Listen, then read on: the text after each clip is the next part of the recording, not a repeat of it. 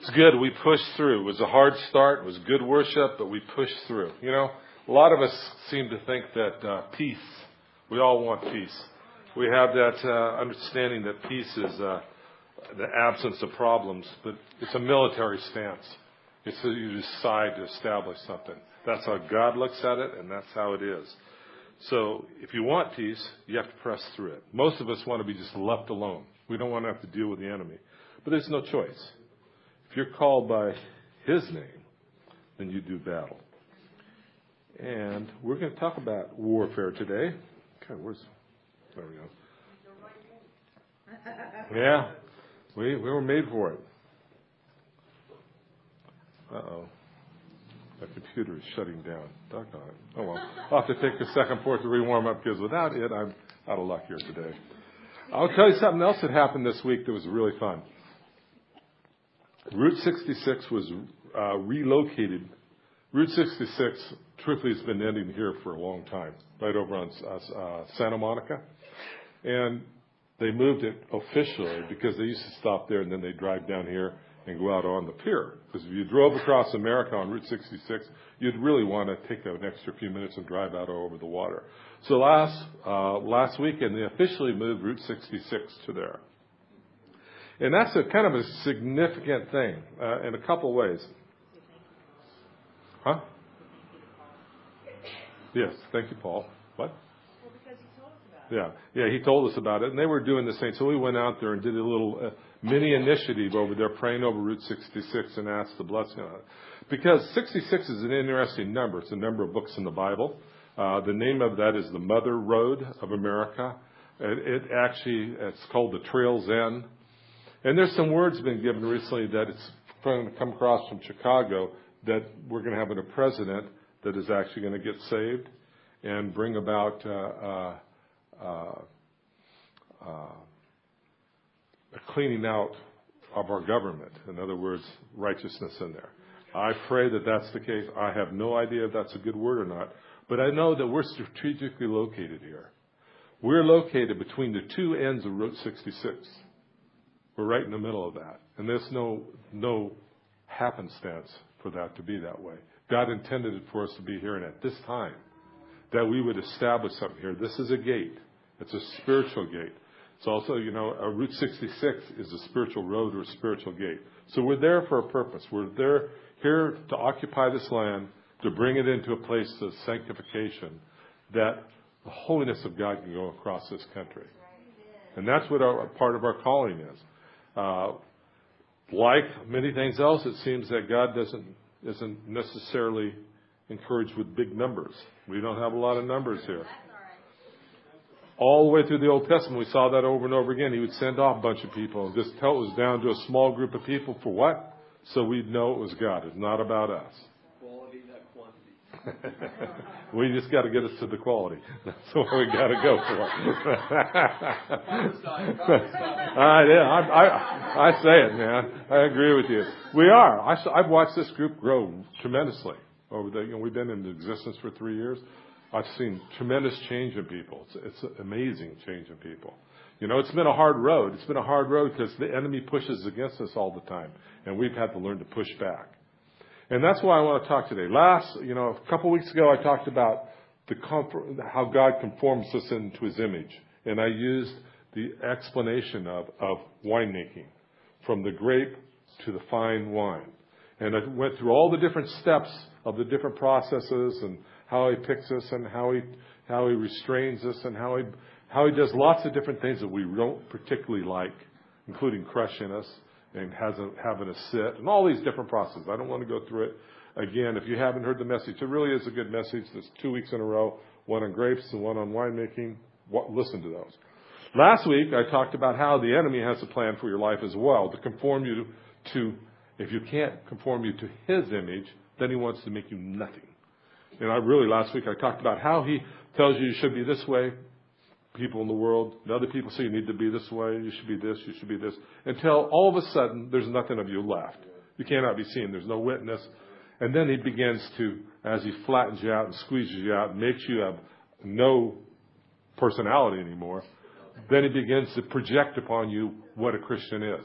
He says the Christian's an idiot. He says the Christian's this, the Christian's that. That's if we're going to put up with that. We're not going to put up with that. I'm not going to be pressed into his image or pressed into a place of non-existence. That non-existence comes from a fear of man. We have to learn not to be, respond to a fear of man. If we're worried about what people think, then we're always going to be conformed to whatever people want us to be or the enemy wants us to be. We can't be that way anymore.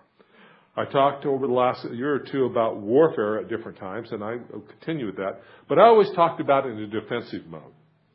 Now, if you're around a good football coach, he'll tell you the best defense is a good offense. And that's the truth. And so I'm going to talk about the original plan where we see the first spiritual battle ever we're going to talk about that spiritual battle.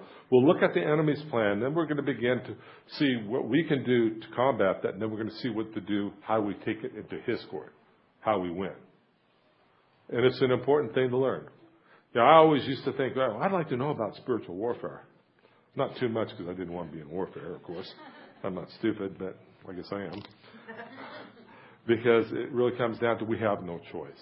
If we're called by us, God marks us and we stand out and the enemy sees us. And we're going to get hit a bunch of different times. But in the process, we're going to be conformed to God's image. We have that choice. When bad things happen, when pressures happen, we can get mad or we can get, as they say, glad. Now, the best place for this stuff to happen is in church. As I told you before, watch out. People will offend you here. I will offend you. You know, get over it you know? And especially, you know, it's kind of funny. God put a pastor that's really strong, and his wife is really strong, and we will step on toes. We're real clumsy sometimes. You know, like a bull in a china shop sometimes. Sorry about that, but that's what's happened. That's who I am. I try to be more diplomatic as time goes along. Don't seem to be too successful at it, but I try. Warfare. When it comes up, we'll talk about it. Come up. Yeah, I had to switch all computers, rotate all computers around. Now this was the projector. Now this is the one I use. And now that one's over there. It's back to the projector was once before. Don't mess that up because that one's mine. Don't say anything, it'll break too. yeah. Okay, warfare.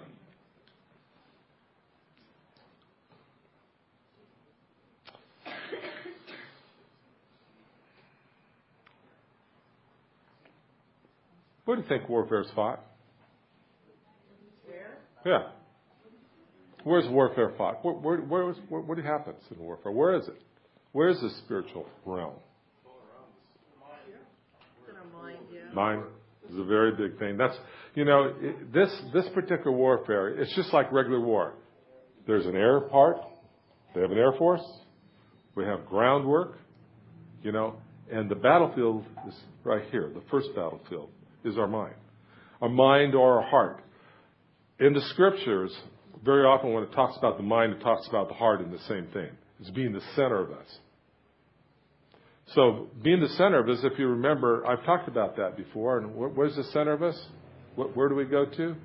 We go to Genesis, right? Everything starts in Genesis. As I've said to you guys before, Genesis is the seed or generational beginnings that everything is seen from. In Genesis, it's real hard to see all of it sometimes because it's in the seed form, but later becomes fully grown. So in Genesis, as we see the first spiritual battle, which is where? Genesis 3. So let's, uh, we're going to, where's my reader? The lowest mic. The Lois and Steve mic. No, it's fine. And so, uh, can you kick me uh, on the slides there to, I think it's probably the third slide. I think I skipped over a couple already.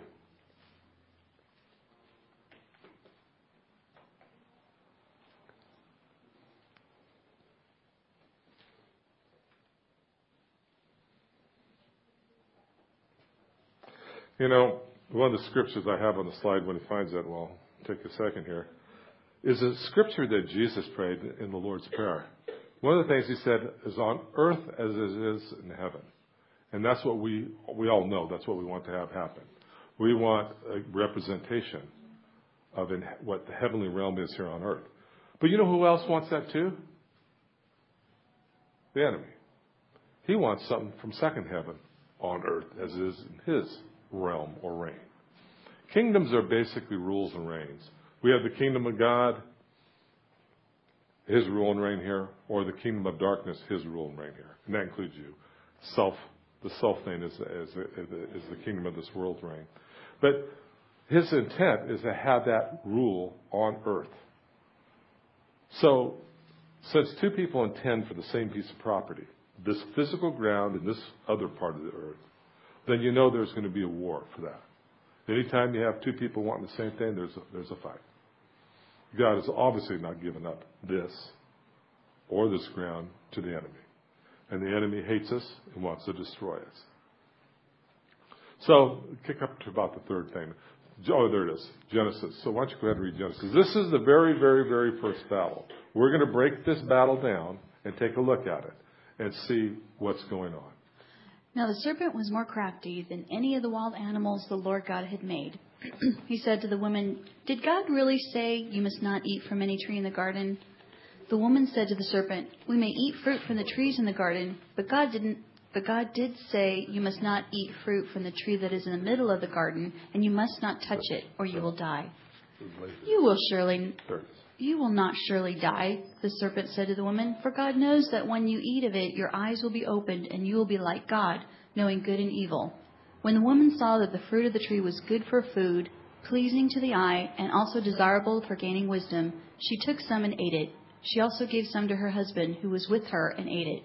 Then the eyes of both of them were opened, and they realized they were naked, so they sewed fig leaves together and made coverings for themselves.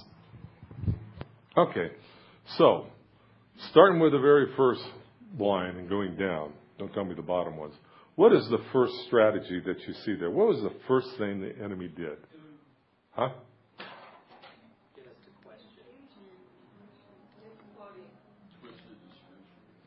Mm-hmm. Did God really say? What else is would God really say? It's a change, a focus, isn't it? All right. Now, remember in the garden, they had this relationship with God, one on one. We listen to God. Okay. Now we're listening to someone else tell us about what God said. So, square one, first, first tactic of the enemy is to break focus. In battles, you have to have a supply. The first thing you want to do is cut off the supply. You know, there's battles that are just head on head, but a wise, wise military person begins to deal with several things, doesn't he? First, he wants to cut off supply, and he wants to get them out of their protected area. That's the first thing they want to do? Want to get them out in the open. Okay? So we're going to look at this enemy strategy, and we're going to use the same strategy the enemy uses on us against him. So the very, very first thing it says, did God really say? Now, there's uh, there's some uh, when the woman replies, a lot of people think that that's a misquote, and it could be. Some people teach it as, you know, God sets up all these, you know, man sets up all these different rules, as what happens in the Jewish culture, to protect God's law. You know, the bathroom's out is out and around. Uh, make sure we don't have more people come in there because this kid's in there and we don't allow people to go in there. Just have to go. Outside. Outside and around. Okay, uh, so, uh, where was that? Yeah. Oh yeah, we said some of them believe this law is to protect that, and it could be. God would speak with man in the cool of evening. So we, we, we've had recorded the one conversation that God said not to eat of this tree, but He could have said not touch it too. Who knows? Really doesn't matter. I can tell you if you get near that tree and you eat it, you're in trouble. So what happens with most of us? If a person has a drinking problem, do they go hanging out in bars? No. If a pedophile has a problem, he shouldn't be living next to a school. There's the idea of staying away from temptation. So the enemy wants to stick something in front of us, cause our focus to move off of God and see what he wants us to see. He wants to draw our attention to a certain thing. So what we have to learn how to do is not allow him to do that. Okay, what's the next thing you see in there? For God knows. See that? For God knows that when you eat, your eyes will be open. What is that about?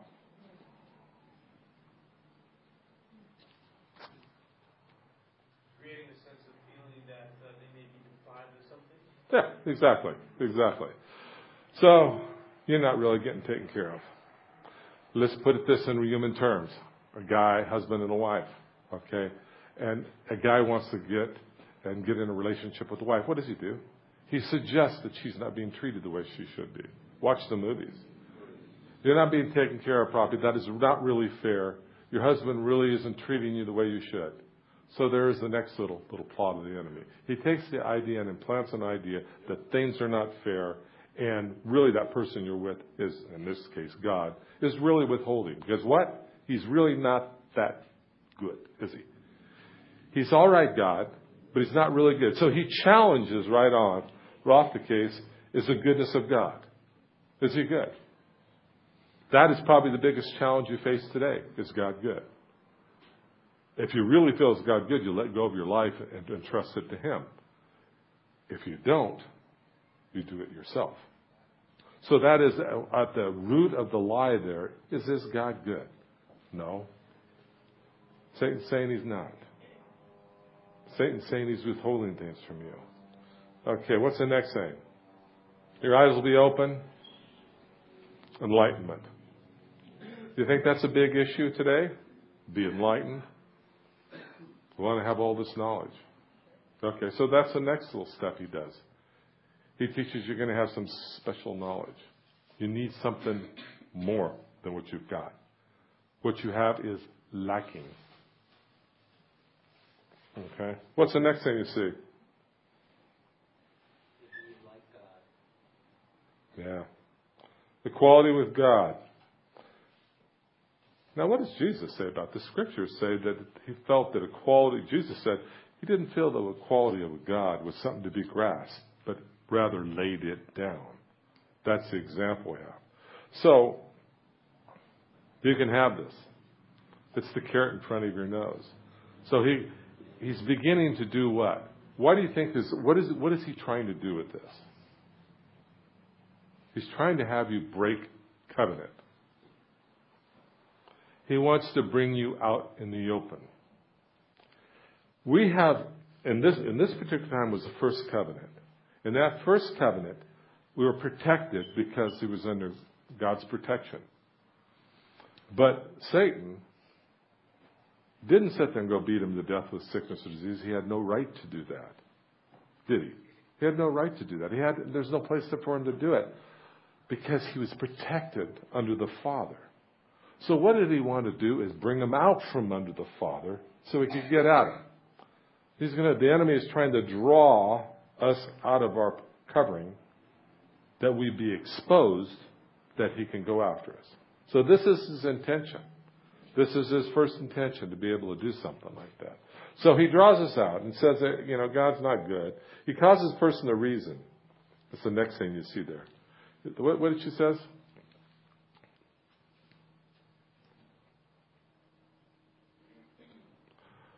Okay, uh, when the woman saw that the fruit of the tree was good for food and pleasing to the eye, it was also desirable for gaining wisdom, she took some and ate it. She also gave some to her dumb husband, who with her ate it, who was with her. It's the woman you gave me. Yeah, yeah. It's the woman. That's what I say all the time.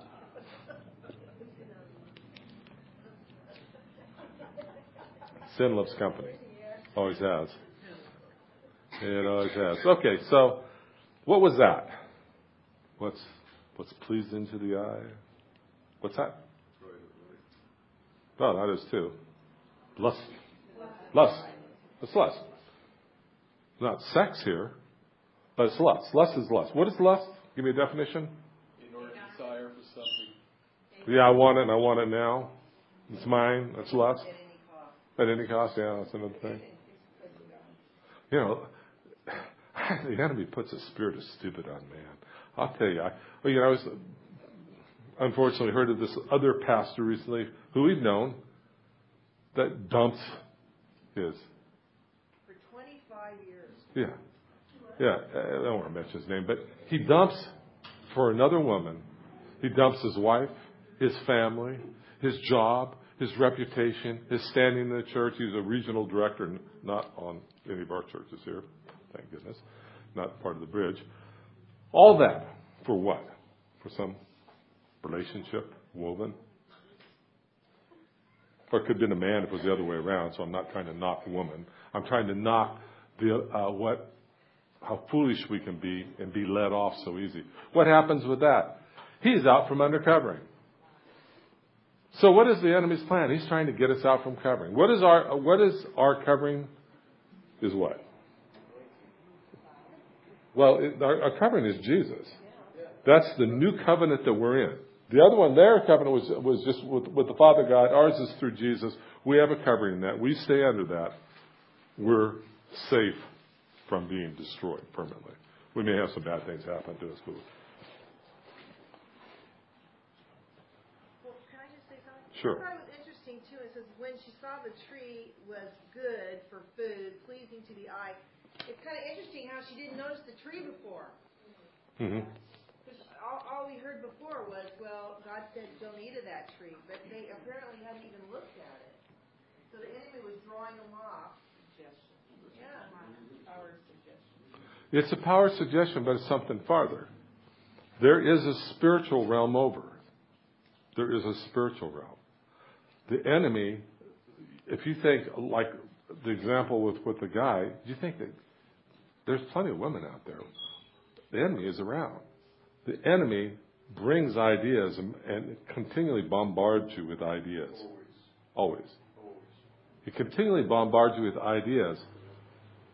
You're not have to make a nest in them. We're, we're told to not to entertain wrong thoughts. But when we do, we're stuck. Sometimes those thoughts come from us, but I got, I got to tell you that a lot of that stuff just comes from the enemy. We have an enemy. We did not fight against what? Flesh and blood? No, we don't. There's spiritual realm over. So, so that is a very good point my wife brought up. The thing is that all of a sudden they saw something they really didn't notice before. So you're walking down the street and see something you haven't really noticed before. Don't think it might. Because she was listening to the pit. Huh? She was listening to the pit. She was drawn off from the Father. So uh, go to the next slide.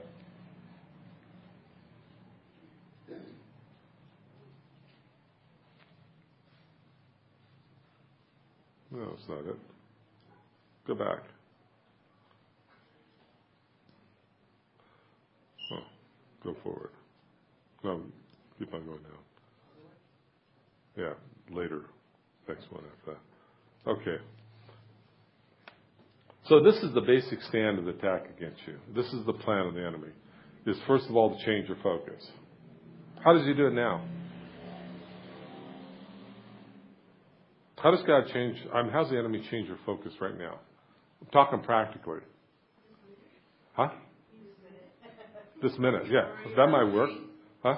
Worry about things. Worry? Busyness, just too busy. Too busy? What else? What else is going on with you guys? Distractions. opinion of the world, Opinion of the world. being cool. Being cool. Fear of man. What else? Money problems. Money problems. Huh?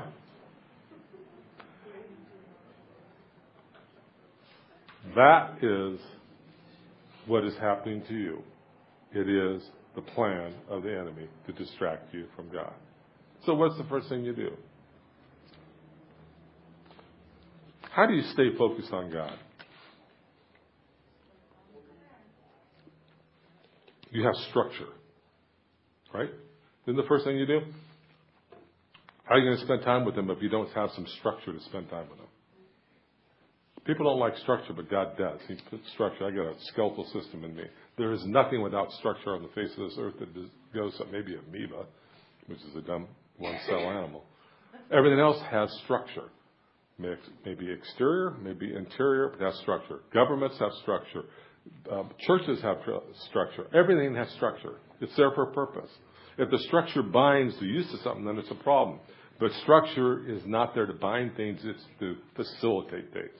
So the first thing you have to do is develop up a, a, a lifestyle that has a pattern that means you have to set time aside. You set time aside of what's most important to you. If God's most important to you, that's what you'll start your day off with, and that's what you'll do. That's what you have to do. The idea of a tithe is the first 10% of your income. It's the idea of set a pattern, not just for money. It's the idea of set a pattern. The first of what you got goes to the Lord. It belongs to Him because we're made for Him. It's the idea if that's what your focus is. It's a hint. So the first thing is set up a structure. If you don't do that, you will not stay focused. Even when you do that, you're going to lose focus, but then you'll just return to it. Because if you set up a good structure, then what happens? You set up a pattern and, and develop a habit of doing things. So the first of the day is one part of it, but there's all kinds of other things you do to set yourself in a structure that will cause you to press into God and keep focused on Him. Because again, the enemy defeats you by causing you to worry about your money, to worry about that relationship, or worry about what's going to happen, get fired. I've said to you before that the enemy always tries to get you to think something other than right now. Past mistakes, future, uh, future worries about making mistakes. But God is found in the now, is empowered in the now. You have to learn how to develop a habit where you're actually focused on Him all the time. Has to. You have to do that, otherwise you won't make it. That is the number one thing, is the focus on God. That is the supply for everything we do. If we have authority when we pray, it comes from where? God, right? You have to be plugged in to supply to be able to meet the demand of the warfare. What you sow, so shall you reap. God meant that. That's also in Genesis is one of the beginning principles. If you don't sow in this, you will not reap in this. If you sow and I'm going about me and doing all kinds of other things and getting distracted and don't have any type of structure, you're going to reap. I don't have any type of structure. I get distracted and everything else. God honors His word. He does not change that fact. That happens. And you'll find it all the way through the scriptures, sowing and reaping. Even the greatest, one of the greatest men before Jesus was David. He sowed in the wrong area. He had to reap it. It was not a good consequence. He didn't like it. Cost him all the way through the rest of his life. Bring doubt towards both God, you, and others. Why? We see that now. You begin to doubt yourself. How do you doubt yourself? Whose you are. So the plan of the enemy is to cause you not to realize who you are and operate that way. If you don't realize that you're forgiven and God's mercy on you, what will happen is you won't have mercy on others.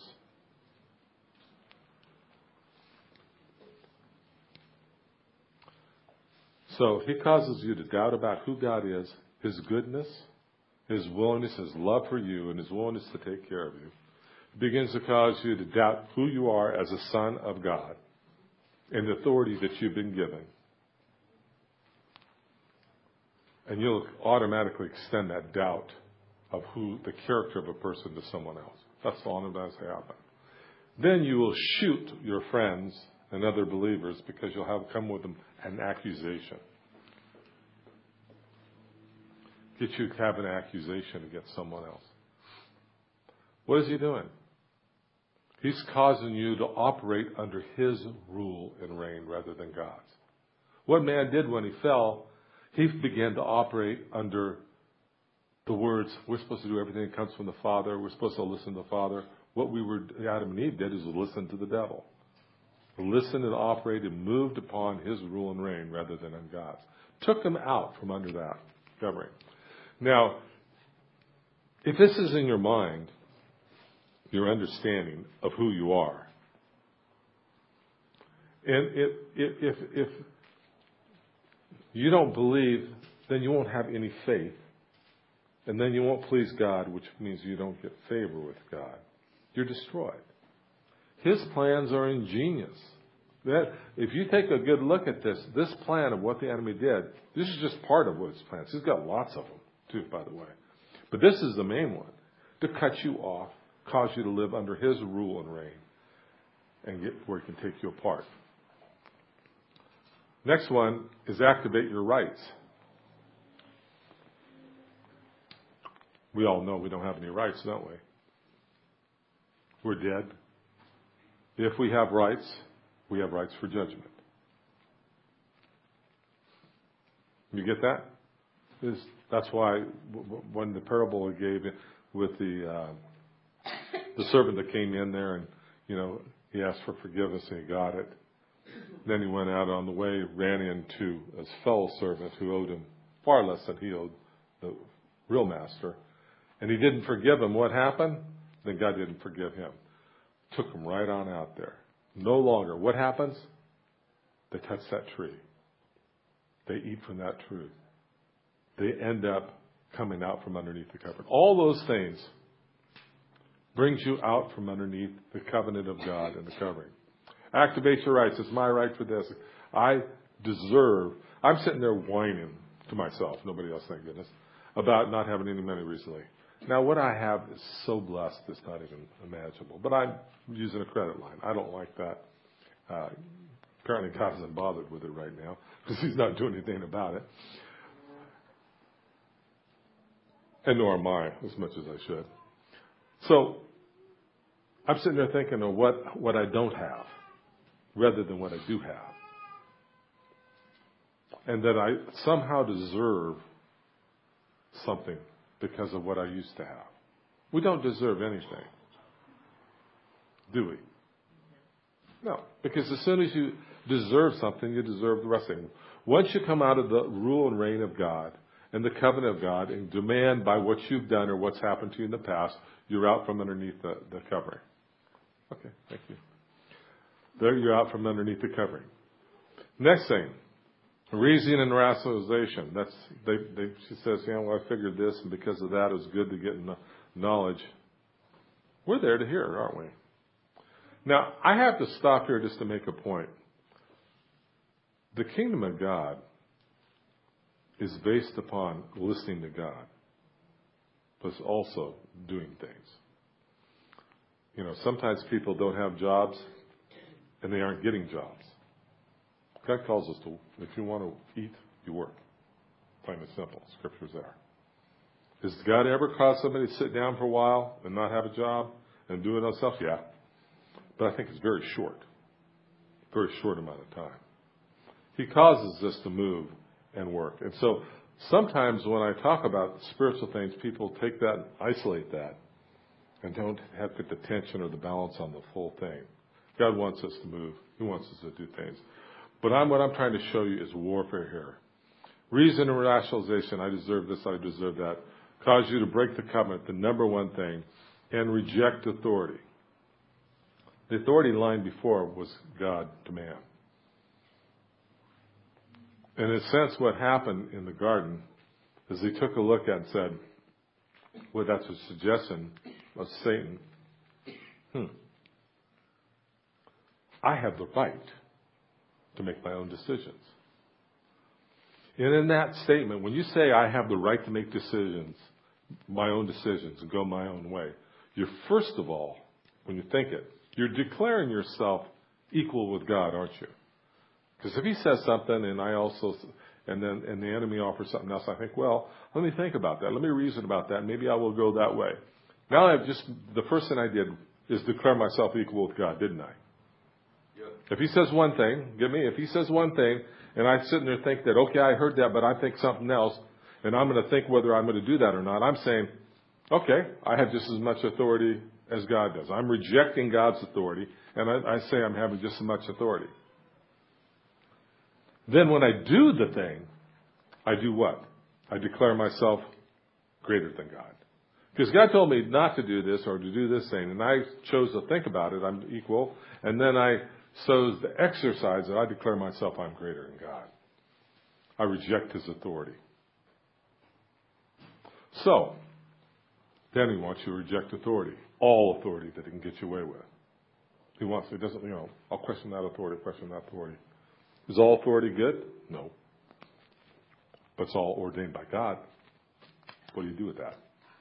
Our president, I don't like him at all. Am I wrong? Yeah. Yeah. Admit it. I'm wrong. God's got to change me. And I'm asking God to change me, give me a great heart for that man, because that's why I need to pray. If those prophecies are correct, then, then, then, you know, I need, my job is to pray that that will come true. Has nothing to do with race he is, has to do with socialism. I don't like socialism. I don't believe it's Christianity. Sounds like it. Sounds sure all, but it's not. It's a form of humanism. It's horrible. It's from the enemy.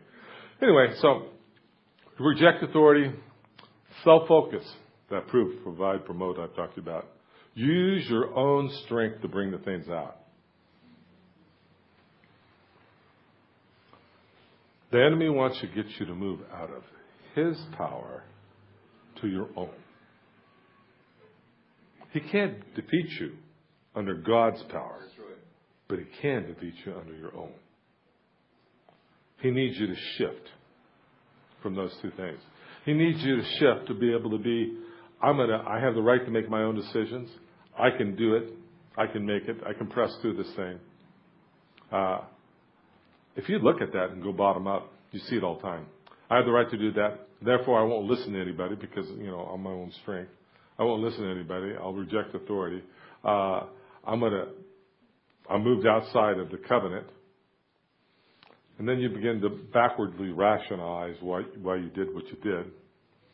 Then you come up with the, the rights. Okay, and now I got the right, this, this comes and raises to the surface. Then you doubt God and others, and your focus is totally changed. So it works in total reverse. When you go through it bottom up, that's what happens too.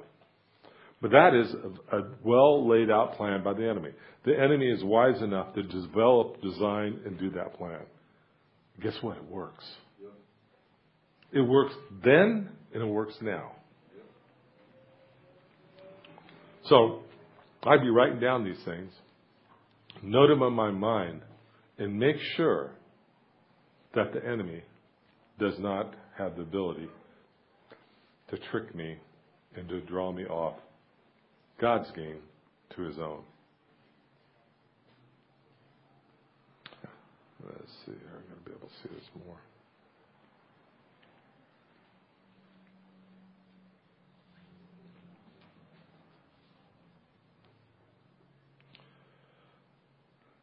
So, what did man do on the last sentence? He made his own covering. Was that the last sentence we read? Was that seven? Yeah. Yeah. He made his own covering. What do you think that would mean?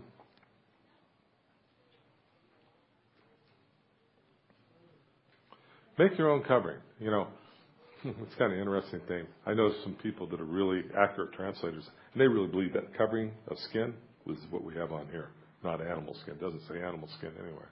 That's a pretty interesting idea. The way maybe looked like it without skin on. That little weird thing. So made a covering. What is making a covering? Huh? Providing for yourself. it's providing for yourself. It's, it's your own covering. Protecting yourself. What's the first person, you know, they're protecting themselves against one another, what other people think. Fear of man. That was the first thing that happened, was it? And then the, we move to the next thing, it was with God. So, what is the thing when you do a covering, it's, the, it's the form of isolating yourself from one another and from God. And that's what you can say one of the first things that happens.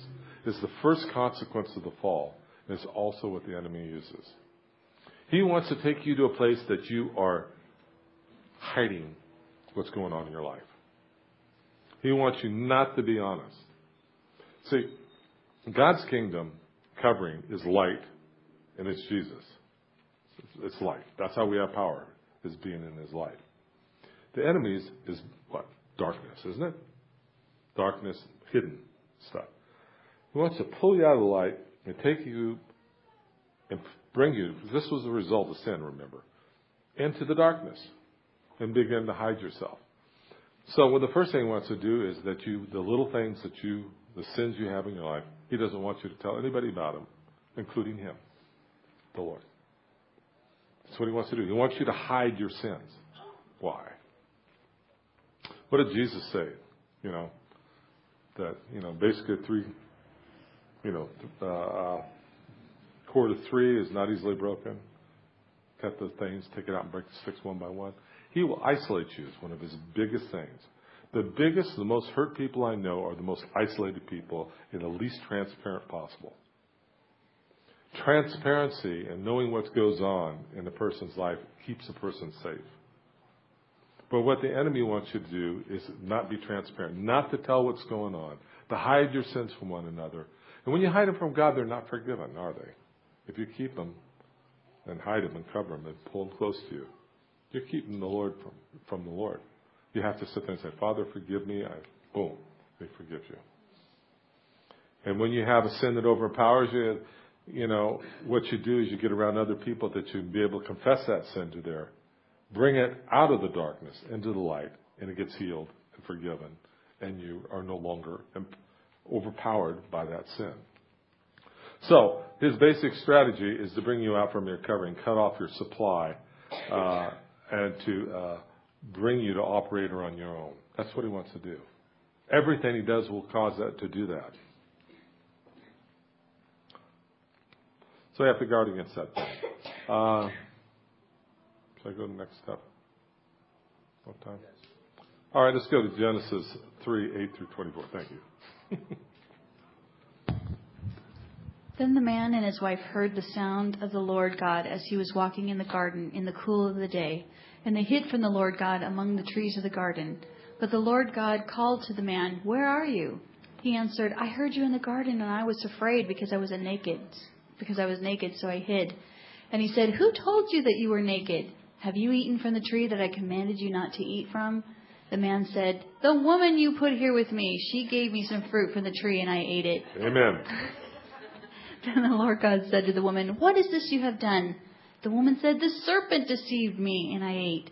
So the Lord God said to the serpent, Because you have done this, cursed are you above all the livestock and, and all the wild animals.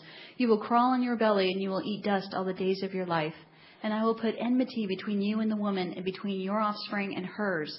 He will crush your head, and you will strike his heel.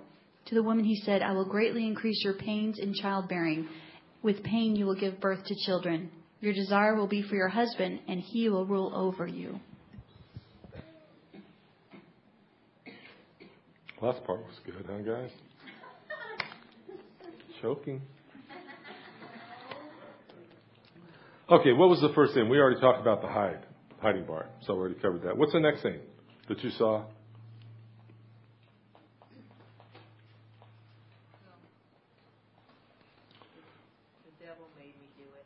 Well, let's take the one before the devil made me do it. Uh, thank you, Richard Pryor. Um, the thing is that because I knew I was naked. What is that? Knowing I was naked is saying I'm inadequate. I wasn't properly covered. Okay? They made their own covering. Yeah, that was one part of that, which I said before. But the other part is an introspection. It's a looking at oneself and saying, well, you know what? I don't measure up. I really don't have what it takes to make it. You know, I need a covering. I need something else because really, if you really see me, I'm not too good. You know, I'm, I'm not okay. Something's the matter with me. It's the basic thing that that that he did to about God. Something's not good about him. He's hiding. He's not really willing to give you everything. Now he's saying it about he, he's allowed that sin to come into man, and he's sitting there and says, "Well, I'm inadequate. I don't measure up." So, what do you think the enemy's plan is? Duh, come on, guys. What is the plan? Be yeah, to look at your inadequacies and constantly try to fix yourself and make your own covering. Make your own covering. That means go to every seminar, go to every doctor, everything else. Nothing wrong with that on occasion. But if that's your life's focus, there's a problem. He wants to have you constantly be aware of your inadequacy. What does that do? Was the first one the other causes you Move your focus from God to yourself. Remember we talked about what happens what you focus on? You empower what you focus on. So you're empowering your shortcomings. In battle,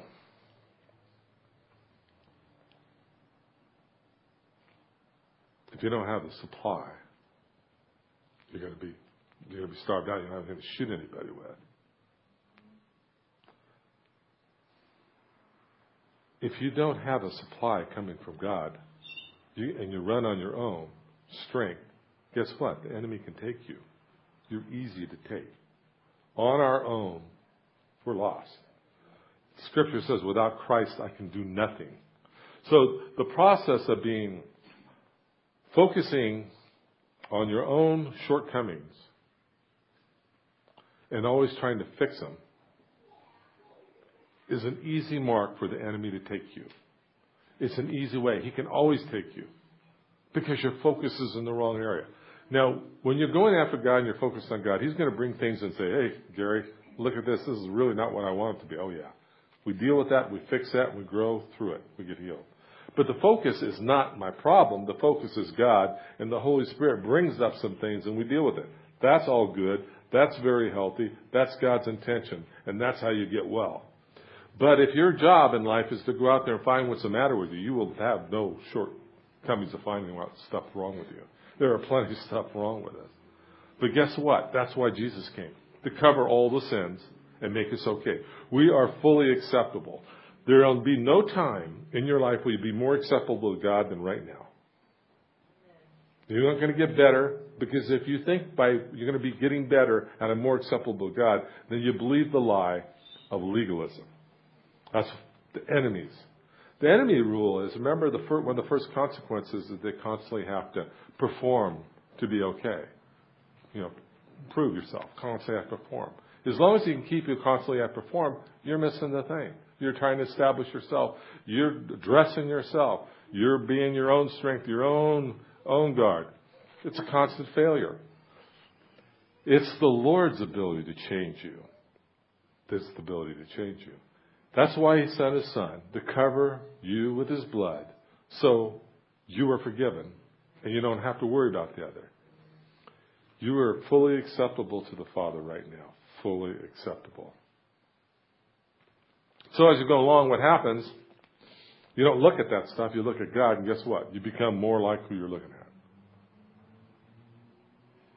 So quit taking the easy hit from the enemy and keep on looking at yourself. Introspection is, the, uh, is, is really the first result of sin. That's the first thing they did. I'm naked. Oh, I'm inadequate. I'm inadequate. I don't measure up. That's what he said about God. God was, that's what he said there. In the first place, is you need to get this knowledge because you were not adequate. And God isn't going to give it to you because he's really selfish. Inadequacy. What was the next thing? Next thing you see? I was afraid. The kingdom of darkness is ruled by fear. Yep. I was afraid. Fear of man's big one. Now, the word fear, when it's used, the fear of God is the idea of awe and reverence, and yeah, afraid to go your own way. This is a nasty thing will happen too. I mean, there is that fear in it too. But the idea of you don't run in fear of God. You're drawn to God because of the awe of God. If you're constantly in fear because I don't have enough money to take care of things, I don't know what's going to happen next, He's got you diverted from the King and again has you out of the, kingdom of God because I can't, I don't have what it takes to make it. You know, I, I, I don't have money and there's no other hope for it. You tax your hope. But the hope comes from God. You have to focus on, on Him. So fear. Blame shifting. The next one, I'm going to kind of give the answers because we're going through. So blame shifting, what's that about? My wife made me do it. It's a good one. The woman. The devil made me do it. Or my parents were miserable to me. You know, blaming stuff on your parents and sins, sins that other people have cast against you. Or have your parents messed up? I'm a parent. I can guarantee they do. You know, they're just people, just like you. They had parents that messed up with them. Matter of fact, we all had parents that messed up, except Adam. From here on out, everyone had parents are messed up. So it's a lot of messing up. If you're constantly looking back on what your parents did and you can't do what you need to do because what your parents did, what your mom didn't do for you, your dad didn't do for you, I understand that there's a great hurt in that. I'm not trying to minimize it. I'm just trying to tell you how to get out of it. If your focus is on the past hurts, problems, shortcomings, uh, and you're blaming them, that's the, that's that sin. The prisons are filled with people that blame other people for their actions. They say their mom didn't love them enough and their dad didn't love them enough and all that stuff.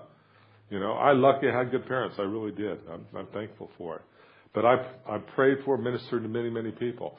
The only ones that get well, and they do get well, are the ones that focus on God and it comes up and says, this is kind of messing me up with my relationship with God. We deal with it and they move on.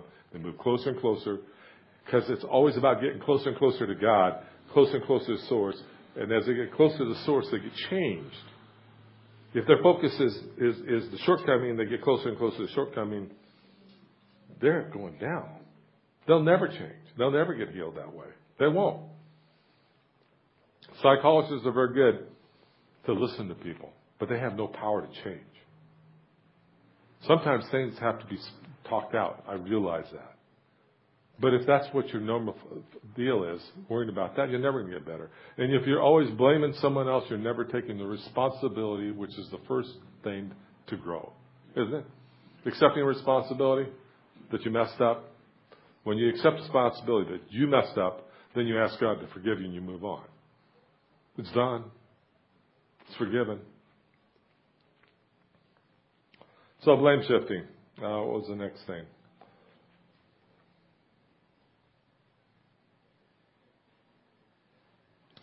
All this stuff is to cut off your faith and hope, to bring you under the curse, to keep you out of what God wants to bring you into. Because uh, remember, when you're outside the covenant, you're under a curse. You get that? Covenant, safety, curse on the outside. So what's the enemy want to do is bring you out from under the covenant where there's a curse and he can take you apart because he doesn't have rights otherwise, does he? He has no rights anymore. He doesn't have the power and authority to because it was taken away at the cross. But as long as you allow him to draw you out from the covering that you have, your source and only source is God. Your hope and your only hope is God. As long as he, you stay in that, you have victory. When you don't, you don't.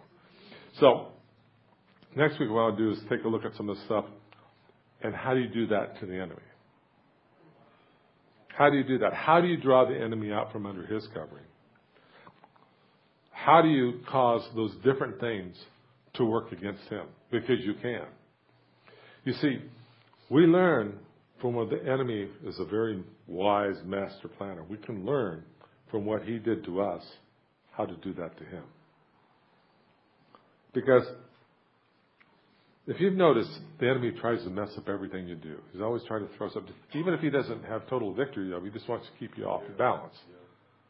You know we can do that to him. If he's busy fixing the mess we make, he's not busy coming after us. Plain simple. So how do we cut off his supply? How do we draw him out from his covering?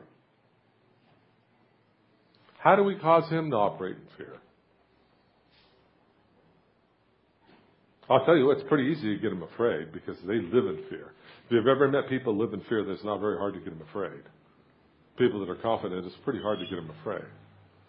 But it's not hard to get the enemy afraid. We just have to do it. We just have to learn. I want you over this next week to think about how it is when I come back and ask and have blank faces. You know, I've got to figure it out too. I don't know all this stuff. I know that God's calling us to know how to do warfare on an offensive way, where we take ground. When we did this AFM recently, that's the, one of the things we did. We went and went after this land. Now, a very bad thing happened this last week that, that I didn't mention, that, and I'll mention now. I, I don't know if you guys remember, right where Paul's sitting I was a guy by the name of Steve. What's Steve's last name? Stephen Saunders. Stephen Saunders. Really nice guy.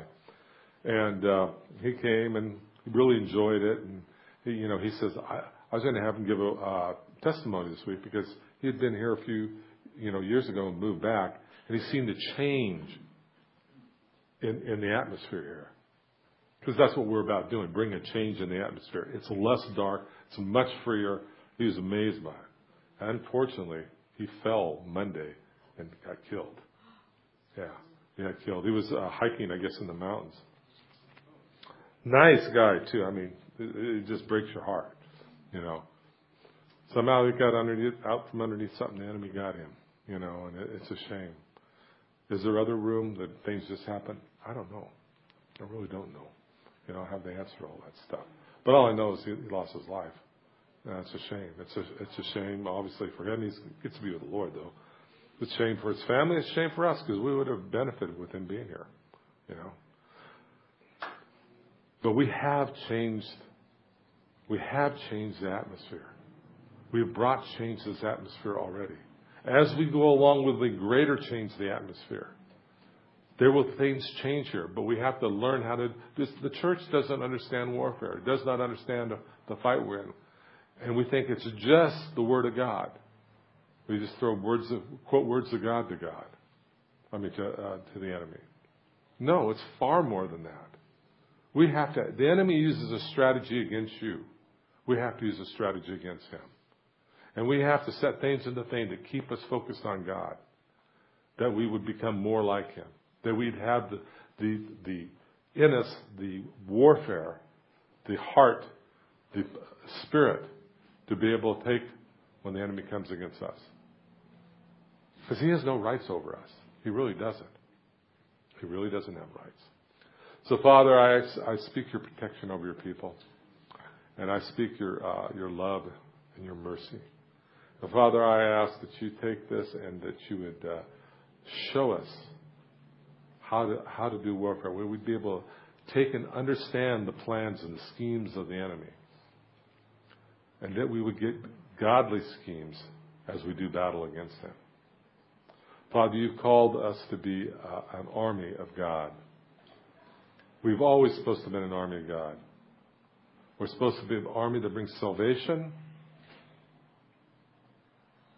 we're an army that brings your kingdom in. Father, I believe we're the last days army or are, training for it. So there may be a generation after us. I actually think we are.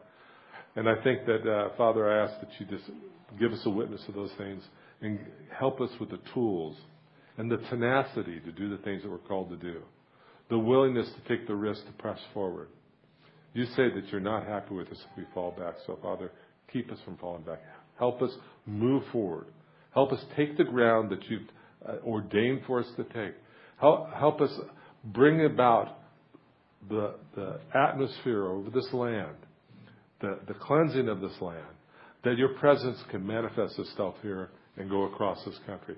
And it go across this country and be a revival that sustains. Not a short term one. We got a year of the Lord and that's that was fun and it's over, and then we continually look back. Lord, I don't want to look back ever again. I want to look forward to the new things that you do, the new moves of your Spirit, the new hope that you put, the new power, the new outpourings of your Spirit, and the, and the, and the grace and the love and the peace that you pour on us, Father. We thank you for these things. In your holy name we pray. Amen. Need prayer? Come forward.